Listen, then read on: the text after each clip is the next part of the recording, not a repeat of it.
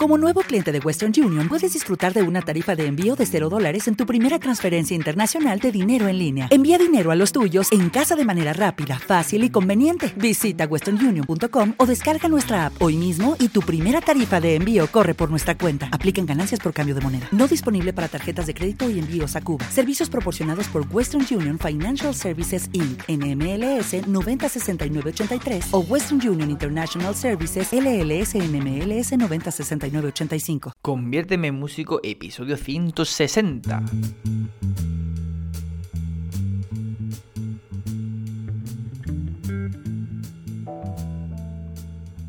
Muy buenas a todos y bienvenidos a un nuevo programa de Conviérteme en músico. Como siempre, daros las gracias por los comentarios. Qué bien, qué bien, qué animado estoy con esos comentarios que me dejáis últimamente. Así que de verdad, muchísimas gracias. Os animo al resto que me escucháis porque esto no engaña y sé que por ahí hay más reproducciones. Así que eso, pues animo a que, bueno, pues consultéis cositas, me hagáis alguna sugerencia, alguna aportación o algún pequeño comentario o bueno, esa, ese like tan famoso que nos gusta a todos. Oye, que parece una tontería, pero al final lo ves y dices, mira, le gusta mi programa, le gusta lo que digo y, eso no es ninguna tontería. De verdad, créanme que, es importante. Os invito, os animo también a que escribáis ahí en los comentarios del programa eh, esa canción o canciones que os estremecen cuando las escucháis, eh, que os causa una estremecer en el sentido, por supuesto, positivo, ¿no? que os causa emocionalmente hablando, pues una, una sensación muy, muy, muy bonita, placentera, o bueno, pues incluso nostálgica, melancólica, lo que sea. Pero bueno, que os, os, eh, os, provoque, se, os toque la fibra, como podemos decir, ¿no? Entonces, pues bueno, estaría bien si la compartís, porque bueno, pues en estos programas próximos intentaré ir comentando eh, poco a poco algunas eh, de las que vayáis compartiendo, pues eso, en algunos de los programas voy a intentar ir analizando cosillas que pueden ser interesantes para todos. Bueno, en cuanto a la duda que nos comparte Curro Salazar, dice buenas noches musiqueros, buen programa como siempre José, muchas gracias. Tengo una duda con las dominantes secundarias. ¿Siempre quedan bien para el oído? Eh, supongo que es una pregunta. O por el contrario, hay melodías a las que no les cuadra el 251 cuando estamos componiendo, no sacando armonías de una canción. Eh, yo tengo melodías, el 4, eh, o sea, el 4 primero me suena mejor, puede ser que estoy haciendo algo mal. Gracias por todo. Eh, bueno, a ver. Eh, la dominancia secundaria, o sea, eh, al final, cuando estamos componiendo una canción, sí estamos haciendo algo en la que, por supuesto, la melodía es la jefa, como he comentado en alguna ocasión. Tenemos esa reina en el ajedrez, que es la, melodía, ¿no? Es la que manda y es la que, bueno, pues digamos, eh, la vamos a acoplar una armonía. Muchas veces normalmente estamos pensando simultáneamente en una melodía con una armonía o a veces tenemos un patrón armónico al cual le vamos introduciendo una melodía. Pero evidentemente eh, no todo puede casar, claro que no. Eh, o sea, pensemos que los acordes de dominante secundaria son acordes no diatónicos, con lo cual tienen unas alteraciones que no son de la armadura de la tonalidad en la que estamos. Son acordes que se utilizan para enfatizar otro grado al que vamos, ¿no? lo que llamamos de una forma más coloquial acordes de paso. Entonces, claro, si yo estoy haciendo, por ejemplo, eh, no sé, se me ocurre la menor, ¿no? Y estoy haciendo eh, un acorde de dominante secundaria, un acorde de paso para ir a re menor, al cuarto grado, y claro, en la melodía estoy eh, trabajando sobre la nota Do, pues va a chocar un montón, porque necesito ese Do sostenido, claro, que es el de la tercera del acorde de dominante secundaria, la Do sostenido Mi Sol. Recordemos que es un acorde mayor con séptima menor.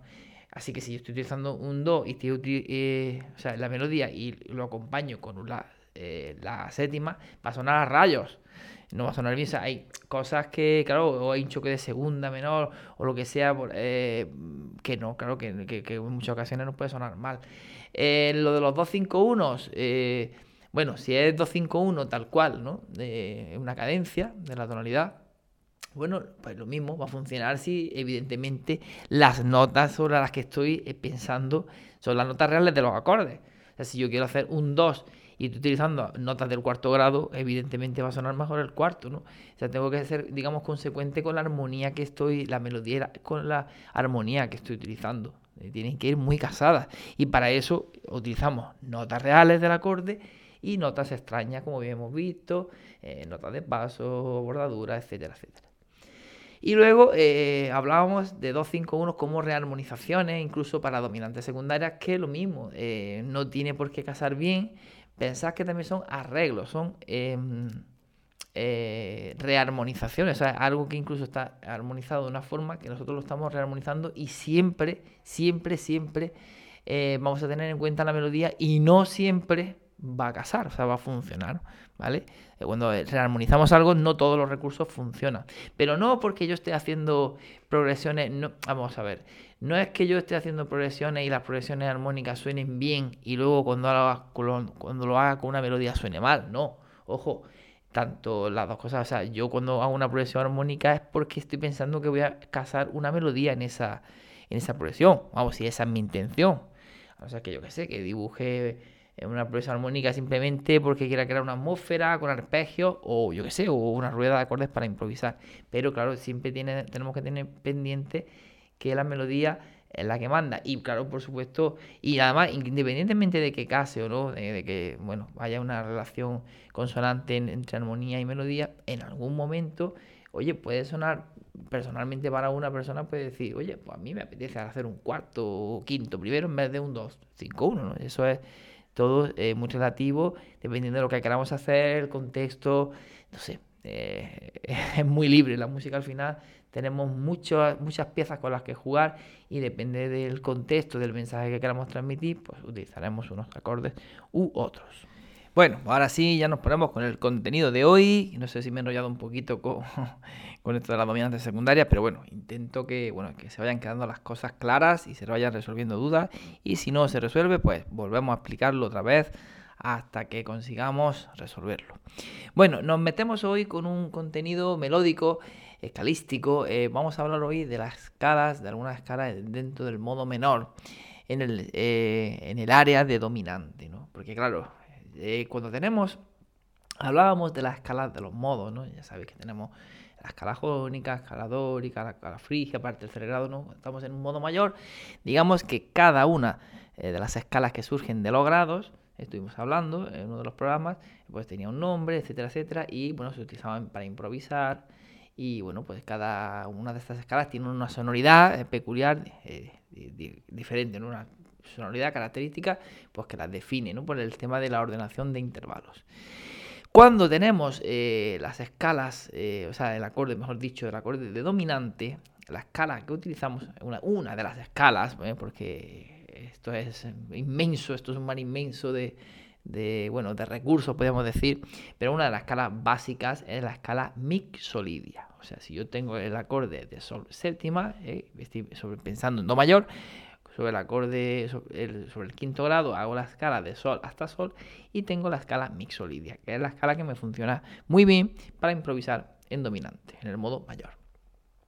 Vale, pero ¿qué ocurre con el modo menor? Si yo tengo, eh, estoy en la menor y utilizo el acorde de quinto grado, claro, teníamos ahí algunas variantes, ¿no? Porque si tenemos la escala natural, eh, nos vamos al quinto grado, es un acorde que no es un acorde mayor, es un acorde menor. Recordemos que eh, cuando tenemos la escala natural no tenemos esa sensible. Tendríamos, si pensamos en la menor, relativo de la mayor, o sea, perdón, relativo de do mayor, pues tenemos ese quinto eh, mi sol natural, sí, ¿no?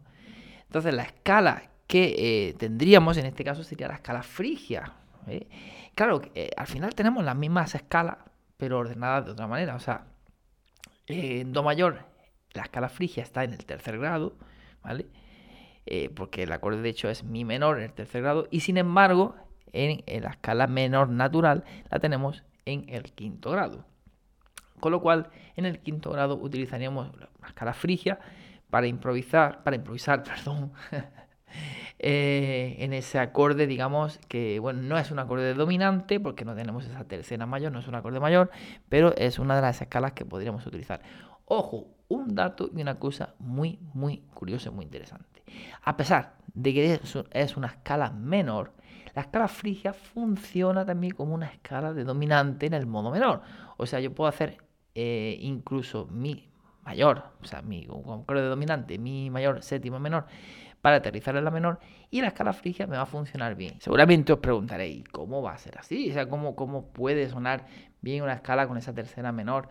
Pues bueno, pues, la verdad, o comprobarlo, ¿no? No me creáis.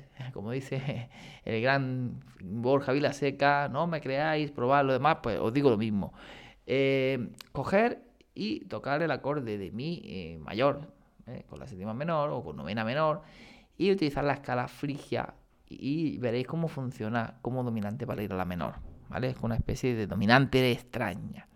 Esa frigia, eh, de hecho en el modo flamenco ocurre esa cosa tan curiosa, o sea que estamos haciendo el acorde de mi flamenco, o sea, mi mayor, o sea, mi sol sostenido, si, re incluso, o fa con la novena menor, y la escala frigia, esa escala menor, pues funciona perfectamente eh, para improvisar en ese acorde. Aún siendo ese acorde, ya digo, con la tercera mayor, siendo un acorde mayor.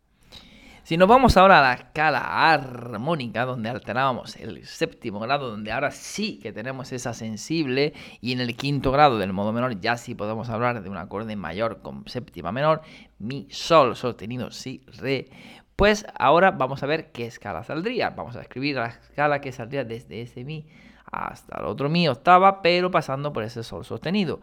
Mi, fa, sol sostenido, la, si, do, re, mi. Ahí tenemos la misma escala esta frigia, pero ¿qué ocurre? Que ahora está esa tercera mayorizada. Eh, podríamos hablar de una escala frigia mayorizada, ¿vale? Donde tenemos esa tercera mayor, ¿vale? Y ahí, bueno, pues tenemos una sonoridad un poco morisca, ya que se produce una segunda aumentada desde el fa de la nota Fa hasta la nota Sol sostenido, ¿no? Del segundo grado de la escala al tercero. Bueno, pues eh, otra posible escala para improvisar en ese, ese ala de dominante en el modo menor. Estamos poniendo el ejemplo de La menor, pero esto sirve por supuesto para cualquier tonalidad menor. Y luego tendríamos eh, también la posibilidad de alterar el sexto y el séptimo grado, recordáis, la escala menor melódica. ¿Eh? Teníamos la, si, do, re, mi, fa sostenido, sol sostenido, la. Bueno, pues si cogemos esa escala eh, y la empleamos en el acorde de quinto grado, eh, vamos a escribir ahora mi, fa sostenido, sol sostenido, la, si, do, re, mi, ¿vale? Tendríamos en este caso una escala, vamos a ver qué escala tendríamos. Fijaros que tenemos mi, fa sostenido, sol sostenido, la, si, do, re, mi. Si contamos la interválica, eh, puede parecernos una escala, eh, casi, casi diríamos que es una escala mixolidia. Si no eh, queremos contarlo a interválica, porque os hablé de un truquito para poder calcular rápidamente las escalas estas modales. Si yo pienso, claro, esto también lo, lo, podemos observar rápidamente si tenemos el instrumento y contemplamos la digitación y nos va a sonar muy parecido a una escala mixolidia. En el momento que toquemos si tenemos medio controlado los, modos, pues va a decir, oye, oye, esto es casi, casi, casi una escala mixolidia. Y bueno, si lo pensamos de una manera más teórica, eh, decimos mi de quién es quinto. Mi es quinto de la, mayor, partiendo de la eh, tonalidad mayor. Y claro, la mayor tiene tres alteraciones en la armadura, fa, do, sol. Con lo cual la escala mixolidia sería mi, fa sostenido, sol sostenido, la, si, do sostenido, re, mi. Fijaros que es la misma escala pero resulta que el Do no está sostenido, estaría natural. ¿Vale? Tenemos primer grado, mi, segundo grado fa sostenido, tercer grado sol sostenido, cuarto grado la, quinto grado si, sexto grado do natural, ¿eh? cuando hacemos esta escala partiendo de, la melódica, y no do sostenido, pero el resto es lo mismo, porque el séptimo es re y el, eh, bueno, la octava mi. Entonces, ¿cómo, le podríamos, ¿cómo podríamos bautizar esta escala? Pues muy fácil. ¿Qué es? Es una mixolidia, pero cuando llega al sexto grado está rebajado con respecto a esa mixolidia. Pues ya está, ya tenemos el nombre. Mixolidia con el sexto grado rebajado, o lo que es lo mismo, mixolidia bemol 6. ¿vale? Tenemos otra posible escala de dominante en el modo menor. Así que hemos hablado de una escala frigia, hemos, hemos hablado de una escala frigia mayorizada y hemos hablado, vaya por Dios, con el vocablo, hemos hablado de una escala Mixolidia bemol 6. Tres escalitas para improvisar en el modo menor. ¿eh? En la menor vamos a poder utilizar en principio ¿eh? esas tres escalitas. Vamos a escuchar un poquito.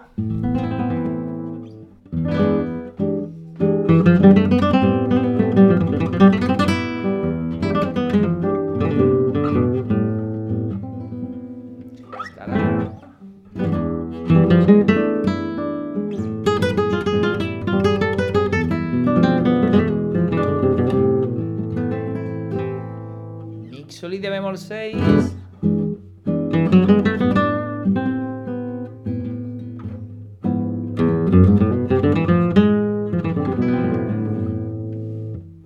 Bueno, pues hasta aquí el contenido de la semana. A trabajar un poquito estas escalas, coger una basecita por ahí, estas que hay muchas aplicaciones muy interesantes, tipo Bang in a Box, para poder improvisar eh, y juguetear con las escalas. Así que bueno, pues nada, yo os recomiendo que improviséis mucho, que la, bueno, que aprendáis por supuesto lo primero y que eh, jugueteéis y improviséis todo lo que podáis para ponerlas en práctica en diferentes tonalidades. Así que nada, ya tenemos escalitas para improvisar en el menor. Seguimos en esta batalla poco a poco para convertirnos en auténticos músicos. Os habla José Antonio Rico con más de 20 años de experiencia en la docencia musical. Además de ello, titulado superior con bastantes años de bagaje tanto en el mundo de la interpretación como en el de la composición. He participado en diferentes certámenes, recitales, conciertos y he compuesto música para diferentes cantantes y diferentes espectáculos que se han estrenado en teatros y otros espacios destinados a la música. Os invito a que visitéis el nuevo canal de YouTube Compodemia. Es un canal eh, destinado para todos los compositores y aquellos eh, interesados en el mundo de la composición, en el que semanalmente se van a subir un vídeo dos vídeos en el que se tratarán diferentes temáticas dentro de la composición, como es el del lenguaje del músico, la armonía, la estructura formal, mentalidad, la construcción básica de arreglos y la promoción de tu canción. Además también tendremos la visita de algunos compositores o músicos profesionales que nos impartirán una pequeña masterclass relacionado con alguno de estos puntos sobre la composición musical.